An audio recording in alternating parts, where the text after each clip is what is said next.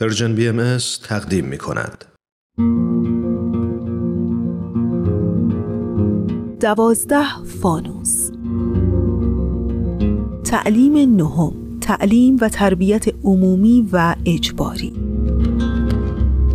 هر وقت سر ها و خیابون ها بچه هایی رو می‌بینم که به جای رفتن به مدرسه مشغول فروختن گل و چسب و آدامس یا بدتر از اون مشغول گدایی هستن خیلی دلم می‌گیره. و می‌خوام هرچی توی بساتشونه بخرم تا دیگه نیان توی خیابون و بجاش برن مدرسه و بشینن پای درس و مشق و کلاسشون.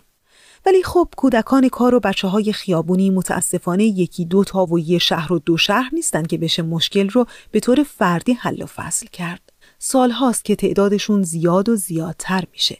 کسی هم از خودش نمی‌پرسه چرا این بچه ها به جای مدرسه توی خیابون هستن. خب سوادآموزی متاسفانه در ایران و طبق قانون اساسی اجباری نیست و بنابراین دولت نمی‌تونه خانواده ها رو مجبور کنه که بچه هاشون رو برای فراگیری اصول ابتدایی نوشتن و خوندن به مدرسه بفرستن. کودکانی که به جای مدرسه برای کسب درآمد به خیابونها فرستاده میشن از خانواده های به شدت فقیر و کم درآمد هستند و بعضی از این خانواده ها ظاهرا اونقدر تحت فشار مالی هستند که سواد آموزی بچه هاشون رو فدای پول درآوردن می‌کنن. نهاد خانواده ای که بنا به تأکید دکتر نیکل جعفری دکترای تعلیم و تربیت و استاد دانشگاه ایالتی کالیفرنیا اونقدر با اهمیت که از خانواده به عنوان جامعه کوچک یاد می کنند. خانواده ما بهش میگیم جامعه کوچک یعنی تمام اساس ولیه تعلیم و تربیت از خانواده شروع میشه بچه ها توی خانواده یاد می‌گیرن که چطور بعدا تو جامعه بزرگتر رفتار بکنن چه انتظاراتی ازشون هست چه قوانینی هست چه رفتار جامعه ای براشون مناسبه و همه این چیزای اولیه رو توی خانواده یاد می‌گیرن بعد توی جامعه ازش استفاده می‌کنن. در واقع ما نه تنها به خانواده میگیم جامعه کوچک بلکه به خانواده میگیم تمرین نمایشی برای بعدها. در نتیجه تاثیر خانواده توی تعلیم و تربیت اولیه بسیار مهمه. حتی بعضی از این تئوریستا و دانشمندا مثل فروید اعتقاد دارن که پنج سال اول شخصیت و رفتار بچه شکل می‌گیره. در نتیجه اون پنج سال اول که وقت بیشتری رو با خانواده میگذرونه بچه می‌تونه اون شکل اولیه رو گرفته باشه. ولی آیا تعلیم و تربیت فقط محدود به خواندن و نوشتنه؟ گرچه خواندن و نوشتن می‌تونه مقدمه ای بر تعلیم و تربیت باشه. دکتر نیکل جعفری بر این باوره که ویژگی ها و خصوصیات تعلیم و تربیت در طی سالهای اخیر به کلی تغییر کرده حتی در عرض چهار تا پنج قرن اخیر حتی می‌خوام بگم در عرض چهار تا پنج قرن اخیر عوض شده اصلا مثلا یک زمانی ما فکر کنیم تعلیم و تربیت فقط روی اینه که بچه رفتار مناسب داشته باشه. مثلا به بزرگترها احترام بذاره فرمان بردار باشه از خودش حرفی نداشته باشه حرفی نزنه قیام نکنه. در مقابل بزرگترها وای نیسته همیشه مطیع باشه. خب اینو بهش گفتن تعلیم تربیت درست. یه زمانی بود که می‌گفتن هم باید این باشه همین که بچه باید خوندن و نوشتن هم بلد باشه.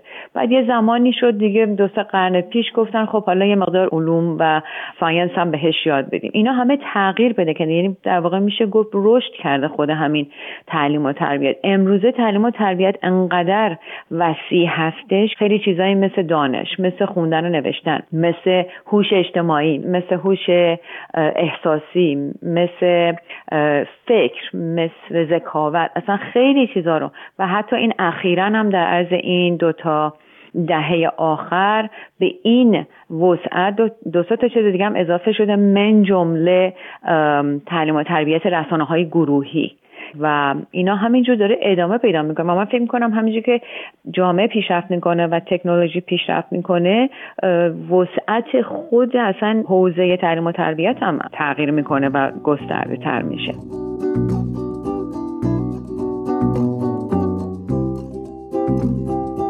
هر تعلیم و تربیتی در خانواده و یا در هر نهاد اجتماعی دیگه لزوما نشان از وجود یک تعلیم و تربیت سالم و درست و صحیح نیست. دکتر بهروز ثابت کارشناس مسائل اجتماعی و متخصص تعلیم و تربیت در توضیح تعلیم و تربیت سالم و درست بر بود اخلاقی بودن اون در قدم اول تاکید می‌کنه.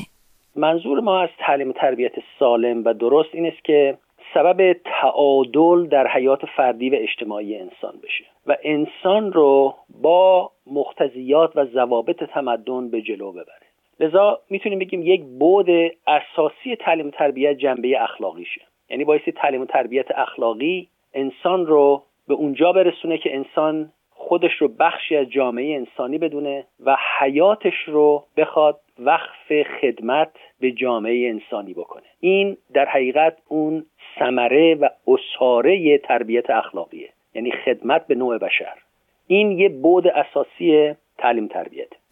و در ادامه دکتر بهروز ثابت به یک بود اساسی دیگه تعلیم و تربیت اشاره می‌کنه. بود اساسی دیگه تعلیم تربیت این است که انسان بایستی با تحولات علمی و فکری ناشی از علم و عقل آگاه باشه و جلو بره و همگام با اونها باشه که اون رو ما میگیم با رفتن جلو با مختزیات تمدن. یعنی از فن فناوری بهرهمند بشه با علم و عقل مخالفت نکنه و با کمک علم و عقل بر تعصباتش غلبه بکنه بر خرافاتش غلبه بکنه و بتونه یک انسان متفکر و خلاق و حلال مشکلات بشه در دنیایی که دائما در حال تحول و تغییره. این هم یعنی بعد علمی بعد اقلانی و بعد فنی تعلیم و تربیت هم یکی دیگه از ابعاد تعلیم و تربیت سالم متعادل هست.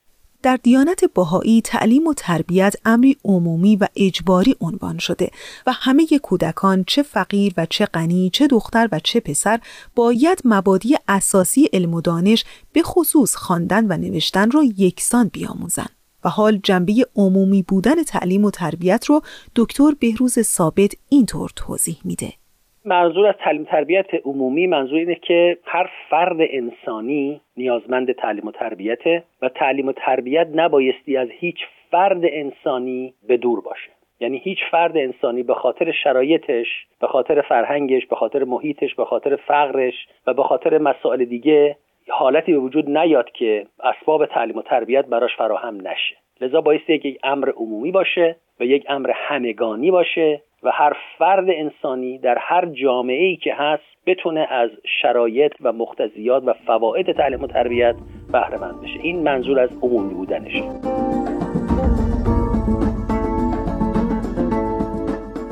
در آین باهایی تعلیم و تربیت کودکان از چنان اهمیتی برخورداره که اگه پدر و مادری استطاعت مالی تعلیم فرزندانشون رو نداشته باشن جامعه باهایی مسئول از صندوق ویژه‌ای که به همین منظور هم به وجود اومده هزینه تحصیل کودک رو فراهم کنه.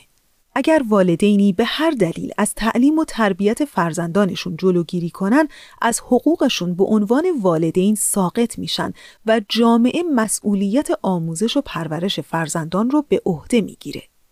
چرا که در دیانت باهایی تعلیم و تربیت از حقوق مسلم کودکانه.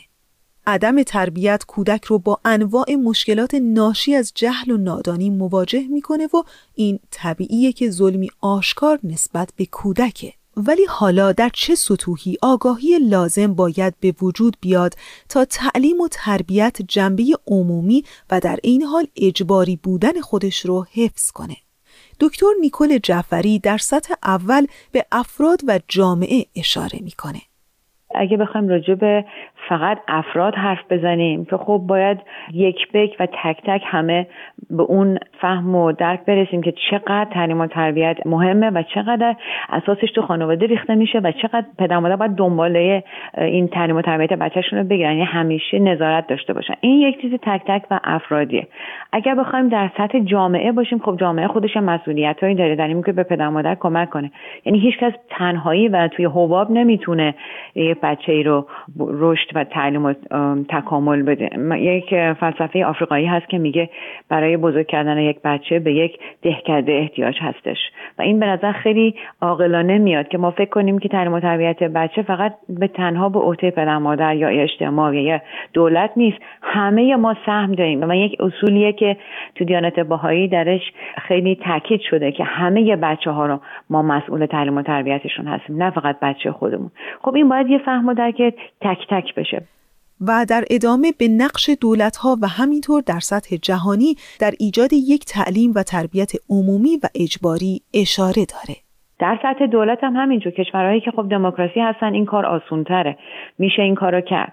ولی در سطح جهانی مقدار بازم احتیاج به کاربرد و پیشرفت و تلاش و کوشش بسیار زیادی داره. برای اینکه همین الانش از 193 تا کشوری که تو دنیا وجود داره همش 135 تاش تحریم و تربیت اجباری داره. اونم تازه در همین حدود سطحی و اینه که مثلا سازمان ملل مثلا آرازی نگه داره این 135 تا ادعا می‌کنن که ما تعلیم تربیت اجباری داریم. ولی اگه بریم توش مثلا می‌بینیم در یک کشورهای فقیر ممکنه که تو شهرهای بزرگشون تعلیم و تربیت اجباری باشه و دولت هم حتی مثلا یک نظارت هایی داشته باشه. ولی وقتی تو شهرهای کوچیک و دهکده ها میره میگه اصلا به طور کل اون تعلیم تربیت اجباری وجود نداره. اینه که یک حرکت جهانی باید بشه برای اینکه ما بتونیم تعلیم و تربیت رو اجباری بکنیم. حتی تو کشوری مثل آمریکا می‌دونیم که تعلیم و تربیت هنوز که هنوزه یک استثناء هست و هنوز حالت تمایز ایجاد کرده. هنوز اون کسی که فقیره بچهش از اون نوع تعلیم و تربیتی که یک کسی که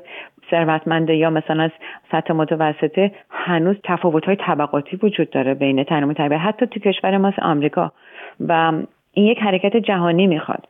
در دیانت بهایی اساسا تربیت جلوتر از تعلیمه. به این معنی که کودکان رو باید ابتدا به اخلاق نیکو تربیت کرد بعد به اکتساب علوم و فنون و صنایع مشغول کرد. مقدم بودن تربیت بر تعلیم در بیان حضرت عبدالبها پسر ارشد حضرت بهاءالله بنیانگذار دیانت بهایی مورد تاکید قرار گرفته. چنانچه فرموده اند تربیت و آداب اعظم از تحصیل علوم است. طفل طیب و طاهر و خوشتینت و خوش اخلاق ولو جاهل باشد بهتر از طفل بیادب، کثیف و بداخلاق ولو در جمیع فنون ماهر گردد. زیرا طفل خوشرفتار نافع است ولو جاهل. و طفل بداخلاق فاسد و مضر است ولو عالم. ولی اگر علم و ادب هر دو بیاموزد نور علا نور گردد. بی همگان به سر شود بی تو به سر نمی